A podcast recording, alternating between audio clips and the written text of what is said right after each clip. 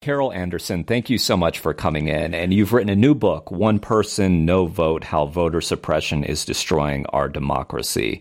So last night you gave a talk at Malaprop's bookstore, and I noticed right on the screen was the quote from a uh, court ruling here in North Carolina striking down our voter ID law. It said, targeting African Americans with surgical precision.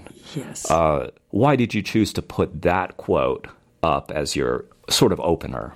Because that is what voter suppression does. It is targeting African Americans, and unless we understand that context, because we get all kinds of rationale, you know, protecting the integrity of the ballot box, securing our elections. But what it really does is it targets African Americans to ensure that they do not vote. And we needed to understand that context in order to understand then the ways that these various laws do that without saying we don't want black people to vote. Yeah, you gave a very exhaustive explanation of voter suppression in all its forms, dating back through history. You took us all the way up to the Obama years and this big coalition of voters who turned out and voted for Barack Obama. And then you started talking about, okay, why did that coalition sort of disappear when Hillary Clinton lost the election to Donald Trump?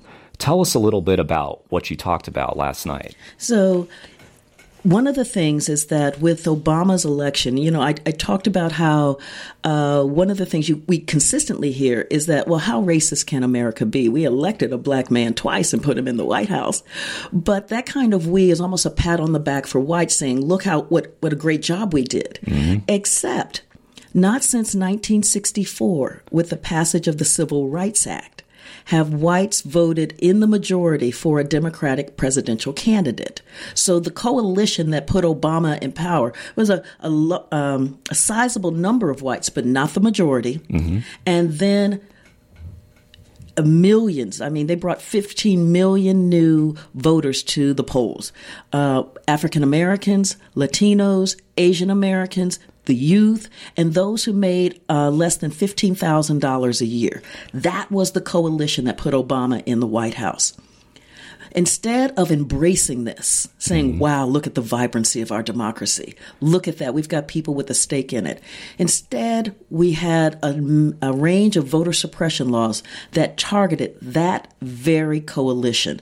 Um, they went after African Americans, they went after the poor, they went after Hispanics using a range of uh, different types of mechanisms voter IDs, um, voter roll purges, cross check that leads to voter roll purges. And so that's what I began to lay out this systemic, systematic targeting. Yeah, and we've seen a number of those here. And you talked about the Supreme Court ruling that basically strips some of the protections from the Voting Rights Act. As soon as that happened, states around the country started enacting new laws and basically, as you put it, going after some of that coalition. Here in North Carolina, that happened pretty much right away. We enacted this voter ID law. And as we talked about, that court struck it down, said it was uh, targeting African Americans with surgical precision. So now uh, lawmakers are coming back and offering voter ID as a constitutional amendment. Now, if uh, voters approve this, it would be much more difficult, I would think, for the courts to strike it down. Uh, so tell us a little bit about why, in your view, voter ID is harmful. So, the first thing is that we have to dismantle the lie on why you need an ID to vote. So the lie says that we have all of this rampant voter fraud. We have people impersonating other people and then going in to vote. And that kind of rampant voter fraud, va- rampant impersonation sways elections, can sway an election, can steal an election. But there is not rampant voter fraud. So Justin Levitt, a professor, uh, law professor out of California, did a study where from 2000 to 2014, he went through 1 billion votes mm. and found 31 cases.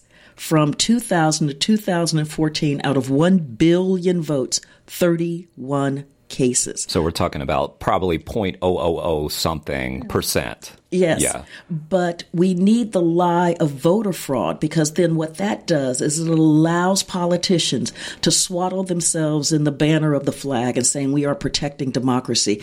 It it creates a sense of peril among the uh, the electorate that we've got to do something to protect our elections.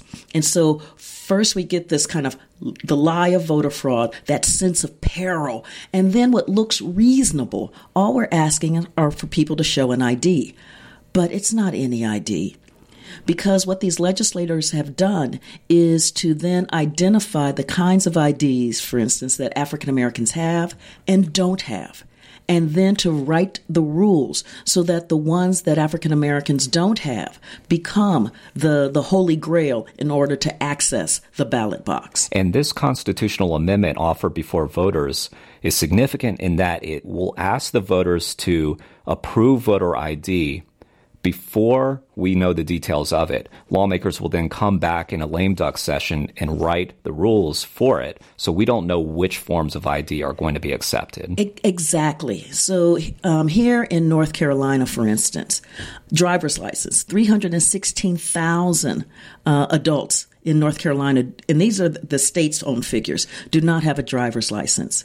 34% of African Americans do not have a driver's license, and 55% of registered Democrats do not have a driver's license. So you can see in the lame duck session, making the driver's license the holy grail becomes a way then that um, politicians can call the electorate, how they can just start Xing out so many people so that you get the kind of electorate where you have politicians choosing their voters instead of voters choosing their representatives. Yeah. Now, we had a recent case uh, in North Carolina that we're still trying to figure out, actually. There was uh, 19, I believe, non U.S. citizens who attempted to vote or, or registered to vote and were charged by prosecutor recently. And now there's this huge, huge subpoena being levied by a U.S. attorney. We should mention Robert Higdon. He's a Trump appointee ICE has requested all of these documents. They encompass almost 20 million documents, perhaps more,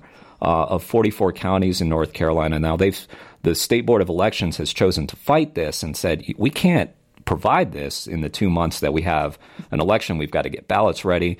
Uh, the attorney has backed off and said, okay, maybe January or so, and maybe he'll limit the scope of it a little bit more. But we don't know why they're asking for these documents. With all that you've looked at, uh, what do you think's going on here? I think what we're seeing is massive voter intimidation. So think about it. This wasn't just the Department of Justice asking for it. It was DOJ and ICE, which comes under Homeland Security. And ICE has been instrumental in targeting Hispanics. Um, so we see it on the Texas border, um, where American citizens uh, who are Hispanic are coming back from Mexico and their citizenship is being questioned and their passports are being taken away from them and they're being put in deportation centers. And these are people who were born in Texas. So you that that that kind of intimidation is old school Jim Crow because what you do is you put law enforcement as the kind of barrier between the citizenry and the ballot box. And people were like, man, I do not need to deal with ICE. I do not need to deal with the sheriff. So it, it creates this kind of barrier. It's, it's a, like a force shield that keeps people away. Mm-hmm. It is intimidation 101. You think just putting it out there, you know, and saying, you know, uh, you can give this to us in January, but we're going to want all the documents. There are some people that are going to be looking out there like, I don't want to go to the polls and provide any anything for that. Exactly. And this is also similar to remember uh, Trump's Electoral Integrity Commission, yeah. where he was hunting for all of those millions of voters that voted illegally and he would have won the popular vote too. Mm-hmm. Yet another lie.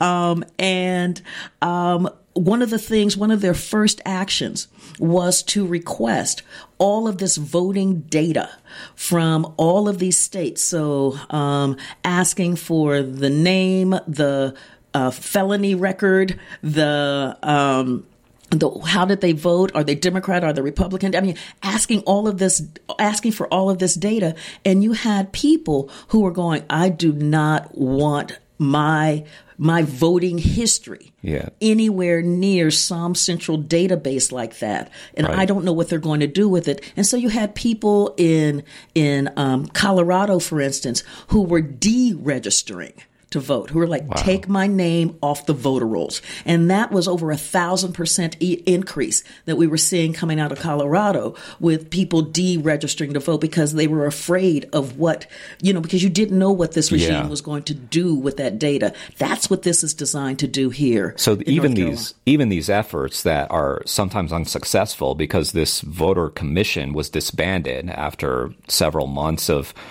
inaction, it seems, uh, or or squabbling between the Democratic and Republican members of the commission. They don't they, they were just at fighting the whole time. Even those sort of unsuccessful things do take their toll over time, I guess.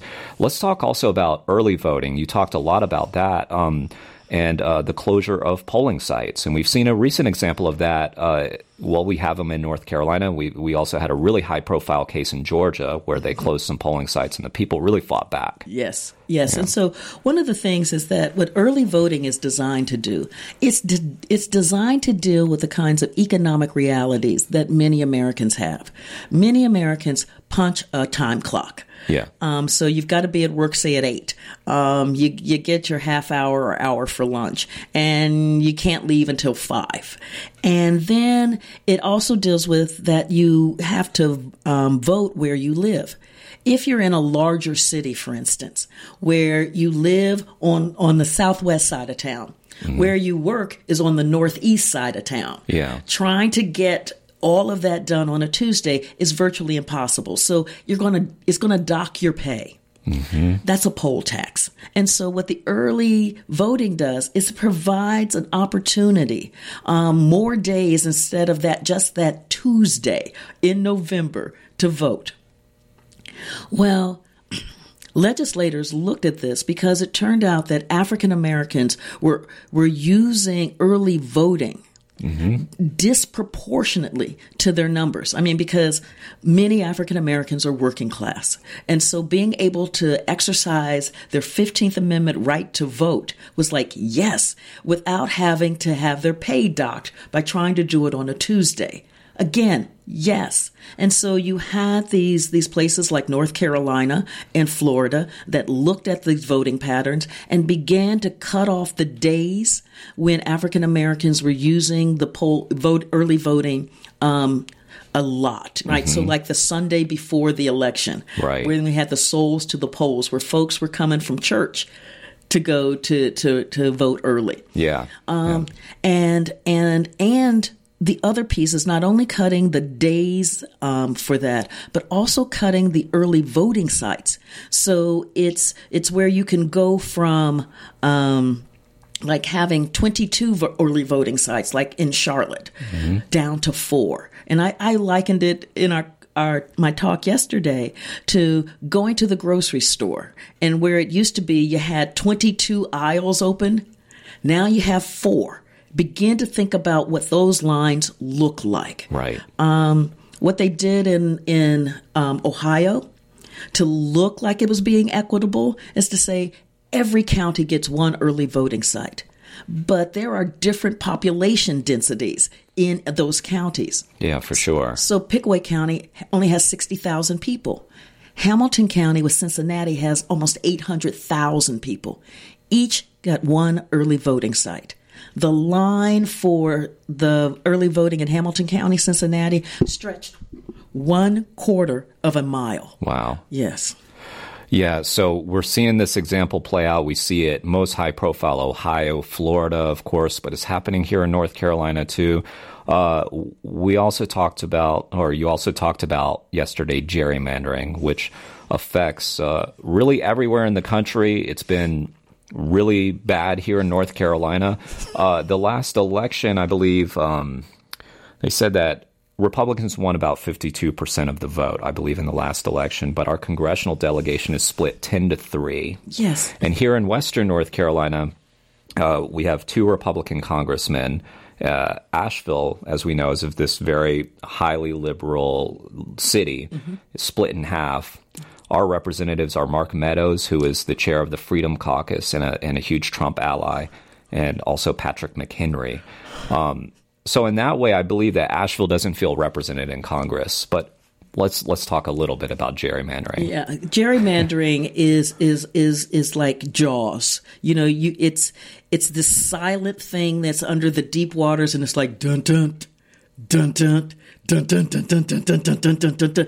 And it just comes up and it destroys one person, one vote, which is bedrock democracy. So the way that it works is that um, the Constitution says after the twenty after the the census. Um, that then a legislative body will then draw the district lines that reflect the population changes that have happened. Mm-hmm. Well, what has happened is that is that politicians are like, how partisan can we get? And and understand that in Maryland, uh, the Democrats have done this. In the other states, the the Republicans have just been lethal. So what they've done, and I'll take Wisconsin because Wisconsin is also a, a, really good one, and we'll talk about some more. Mm-hmm. What Wisconsin did was a group of Republicans basically locked themselves in, in a hotel room for four months with um, powerful mapping um, software and with also the kind of data, the kind of Cambridge Analytica data about who these populations are, what are their proclivities, how do they lean politically, and then began to draw the maps about who what those representatives will look like. Mm-hmm. And they said that their point was no matter how many votes the Republicans received, they would always control the state legislature. So think about that as a concept in democracy that no matter how many votes we get, we will control the power. And that's what happened. In the 2012 election, uh, Democrats received 52% of the vote.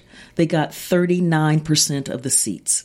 Wow. Yeah. And and the way that these districts are drawn as well is that you get what they call packing, where they'll sometimes mm-hmm. they they pack and they crack so pack and crack pack yep. and crack yeah. so with pack what they do is, is um, like a, a, a city, they'll make that one district kind of deal. So you've got a heavy represent, you know, heavy population with one um, yeah. representative. So it's going to be a Democrat that right. gets elected from that city. Right. No question. It's no. almost, you know, like it's going to be a landslide, 80%, something right. like that. Right. And then what they do is they start drawing these districts in the rural areas and the suburban areas. And what has happened nationwide is that we've ended up with this kind of mapping yeah. with 16 to 26 additional Republican representatives in the uh, U.S. Congress than would traditionally be there simply because of the way that the mapping is done. Yeah. What that also means is that when issues are coming to the fore, so I, re, I, and this was so stark for me when there was this massive debate over the Affordable Care Act, mm-hmm. and you saw the Republicans in the House, the House of Representatives, pushing this thing further and further down the pike, and but the the um, the polls were showing that 70% of Americans or more wanted the Affordable Care Act strengthened. And there was this crazy juxtaposition gutting the Affordable Care Act by the House of Representatives. Mm-hmm. Wanting this this access to health insurance strengthened by the vast majority of Americans. How do you reconcile that? Gerrymandering. Yeah. Gerrymandering made these representatives basically voter proof. And think about that. Your representative does not have to be responsive to the needs of the voters.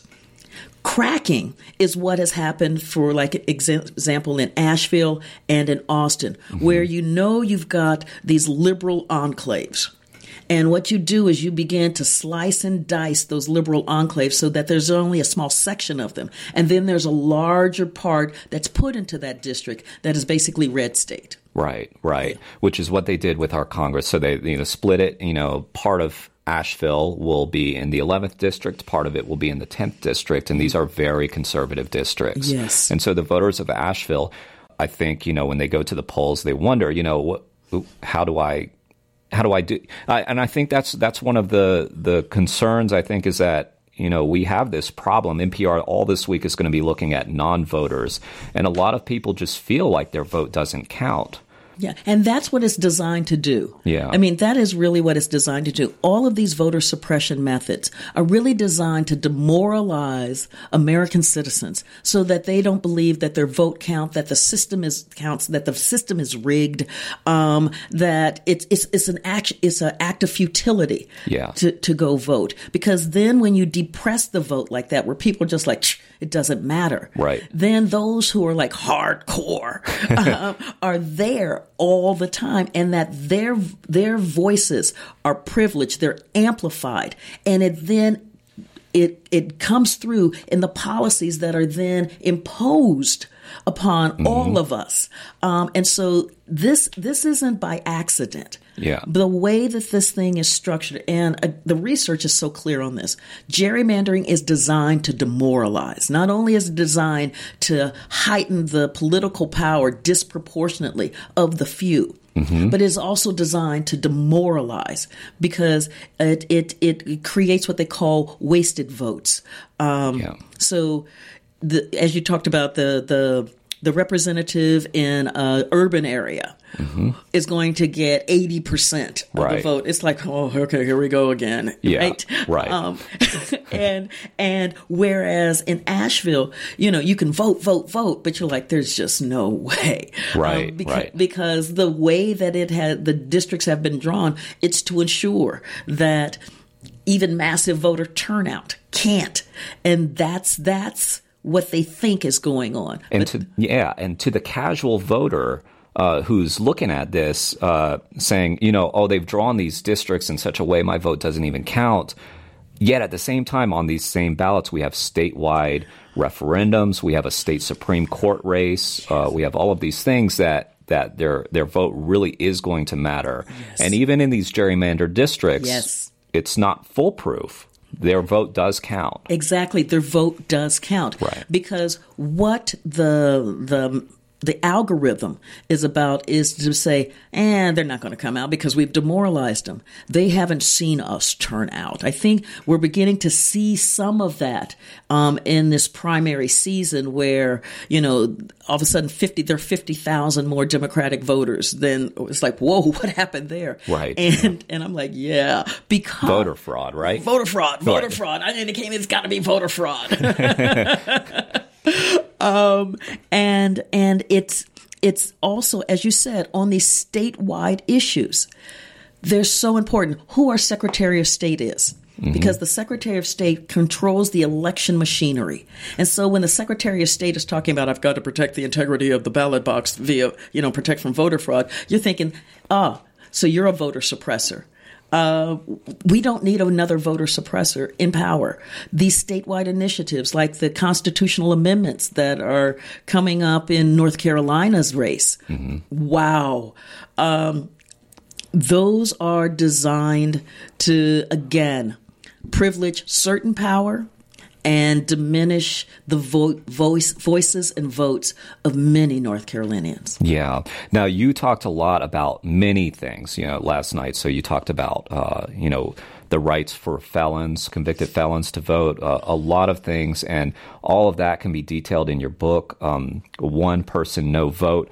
And as you said in your talk last night, this is depressing stuff. So how do you end on a message? that, You know, what do you say to people who who feel like they have no power? And this is why um, I end the book with the battle in Alabama with Doug Jones and Roy Moore, because Alabama had deployed every method of voter suppression felony disfranchisement, voter roll purges, um, voter ID, and then closing access to the departments of motor vehicles so people could even get the ID.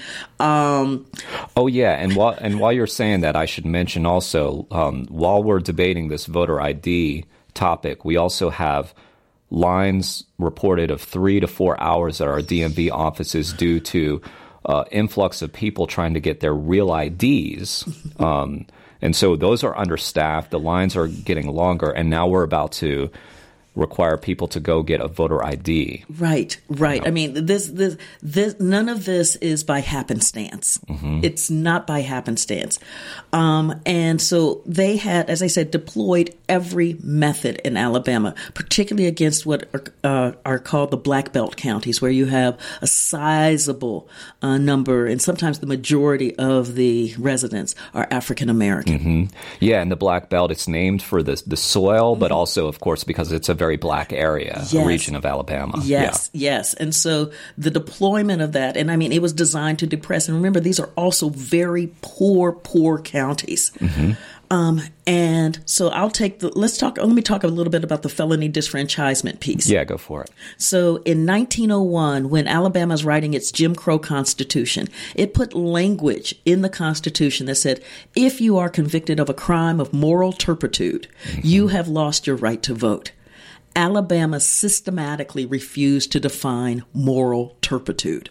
And so people are like, well, I got a conviction and I don't know if I can vote. And if I try to vote and I've got some moral turpitude, then I'm going to get hit with another felony. I don't need to get hit with another felony right. for trying to vote. Right. And so you've got, and so what happened was that by 2017, um, that would be last year, mm-hmm. uh, because of the pressure and the lawsuits from the ACLU, the NAACP, the LDF, the League of Women Voters, Alabama finally defined moral turpitude. Mm-hmm. It was like murder, yes, rape, okay, treason. I mean, these are drug offenses were not moral turpitude. And so at that point, 8% of Alabamians, adult Alabamians, could not vote and 15% of black adults in Alabama could not vote. And so those groups, then um, the NAACP and the ACLU, they turned to Secretary of State John Merrill and say, okay, all of the people that you told could not vote, now tell them that they actually, because of this new law, they actually have their voting rights. And he said, I don't think that's a good use of state resources. Mm-hmm. And but but those groups refused to leave that there. When the state refused to uphold its its responsibility for the U.S. Constitution. Then those groups stepped in and they began to send out a massive publicity campaign. Hey, if you got a felony conviction, you might actually still have your right to vote. Come to our restoration clinics. And they set these up in churches around Alabama. They also had a caravan. They went through, they had attorneys going through the records um, saying, nope, not moral turpitude, not moral turpitude. And then they had another group there getting folks registered to vote. Mm-hmm. Um, thousands of, of form, uh, convicted felons now were able to vote. Mm-hmm. I mean, it's that. And so it wasn't, that was part of it. You also had these groups doing things like, um, vote riders going in because Alabama also has strict voter ID. Um, and because it's a poor state, many elderly Alabamians weren't born in hospitals, so they didn't have a birth certificate. Right. Without that that birth certificate, it's really hard to get a driver's license. Right. And this is a numbers game. I mean, politics is about numbers, stats. You know, so when you're talking about, you know, 15% of black adults can't vote, 8% of the population can't vote. You know, and when we talk about voter ID, you know, uh, some people say, well, what how hard is it? You know, you have to show ID to do all these kinds of things. We're talking about 100,000, 300,000. I'm not sure what the, the mm-hmm. figure mm-hmm. is right now of people who don't have an ID to vote. Uh, many of them disproportionately black. And we're talking about elections that are often decided by 1 or 2%. Right. Yeah. Yeah. So this can, this can, this is designed, if you can whittle here and cut there and whittle there, mm-hmm. you can tilt an election just by systematically denying people to vote. And, and, and in that, that, that conversation, for instance, about, well, how hard is it to get an ID? This is what Alabama did. So Alabama drafted its law, passed it, couldn't get it through while um, the Voting Rights Act was in power because they knew that there was no way that that racially discriminatory law was getting through a Department of Justice uh, pre clearance. But right after Shelby County v. Holder, the Supreme Court decision that gutted the Voting Rights Act, Alabama implemented its law. It defined certain types of ID. So your library card will not get you the right to, you know, in there to be able to vote. Right. Certain types of government issued photo ID. And then decided as well. So um, the the Legal Defense Fund is looking at this, and I said, but they don't have public housing ID on this. Mm-hmm. Um, and public housing is government issued photo ID. Right. And because Alabama is so poor, they have so many people in public housing, 71% of whom are African American. Mm-hmm. Alabama decided, mm, public housing ID is not an acceptable form of government issued photo ID. And then Alabama shut down the Department of Motor Vehicles in the Black Belt counties. It took massive pressure, also coming from Obama's Department of Transportation, to get those things opened up. But they didn't open up like they normally would have. So some are only open for one day a month. Mm-hmm. So it's difficult to get that kind of ID. So these are the kinds of stunts that the state is pulling in order to to to reduce black voter turnout. Right, right. Yeah. And civil society got in there and from um, getting people their birth certificates or the documentation they needed so that they could get the ID to um, working with um, previously convicted folks so that they could be able to vote to setting up a private car system because Alabama had sh- shut down 66 of its polling sites. And so to make the distance greater from where the black community was to where the polling station is then. Mm-hmm. And so set up a private car system to get people to and from the polls on election day. I mean, it, having uh, attorneys stationed at the polls to make sure that no kind of monkey business was going on. So one of the things is that um, in minority neighborhoods generally, the polling stations, you have many machines that don't work and they're not fully staffed, which makes the lines longer. Right.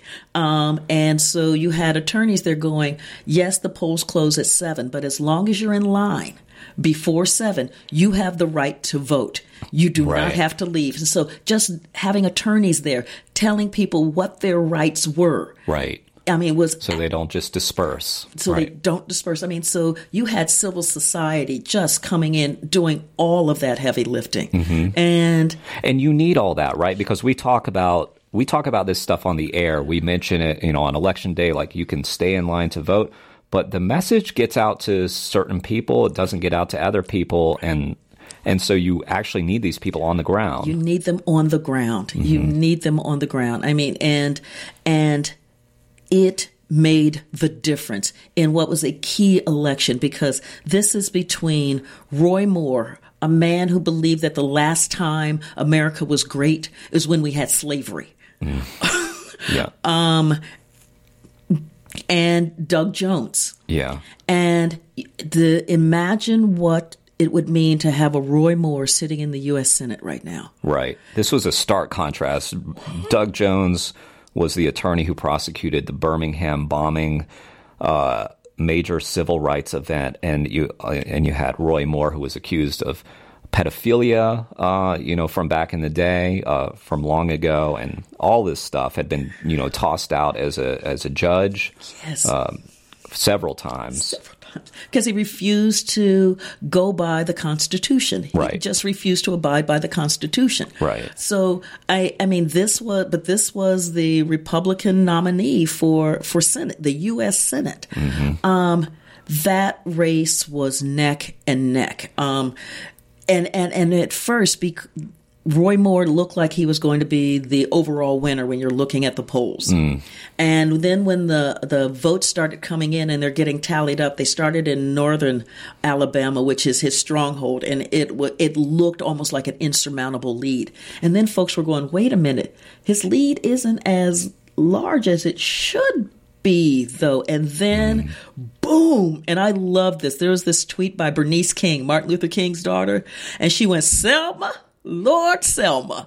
Uh, because when the votes came in from Selma, boom, Doug Jones had taken the lead on that. And then whoosh, it just, you saw the tide turn. Um, the, um, John Merrill believed, he had thought that the overall voter turnout would be 25% for this special election. It was actually 40%. Wow.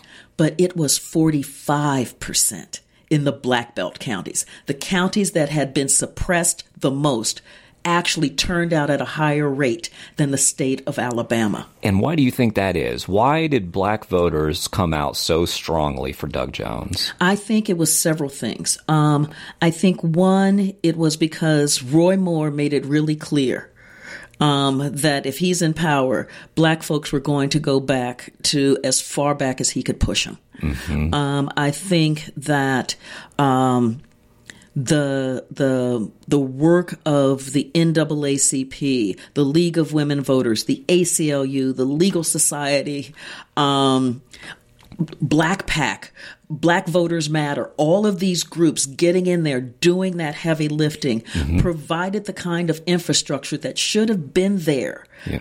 anyway, but that the state refused to provide that allowed people then to to move those hurdles, those they say in church, those stumbling blocks um, that Alabama had tried to put in the way, and they just kept moving them aside. It was.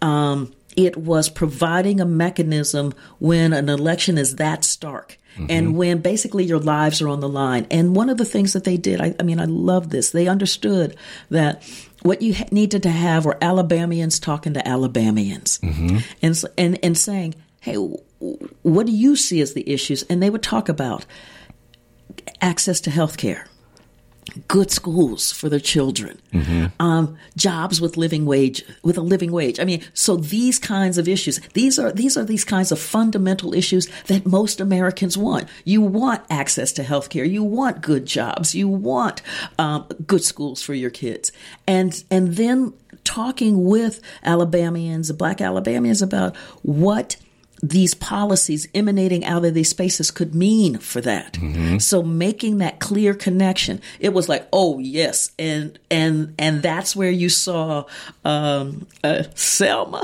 yeah. Lord Selma. yeah, very, you know, almost, you know, it's like come in full circle. You know, Selma, obviously, this very significant place. You talk about the work of the NAACP, and here in North Carolina, the NAACP has been uh, one of the prime opponents of uh, this legislature. Reverend William Barber was leading the state NAACP and started this Moral Monday movement yes. where they would go to the legislature and um, thousands and thousands of people would come and, and support this protest movement. And now he's leading this national campaign, the Poor People's Campaign. Mm-hmm.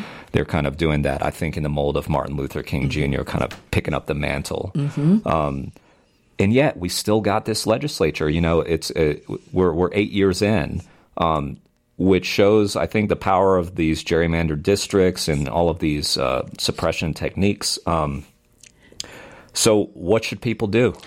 This is we need a massive voter turnout to just overwhelm the, all of the barriers that they've put in. Mm-hmm. That massive voter turnout is like the kind that we saw in Alabama. There were barriers everywhere.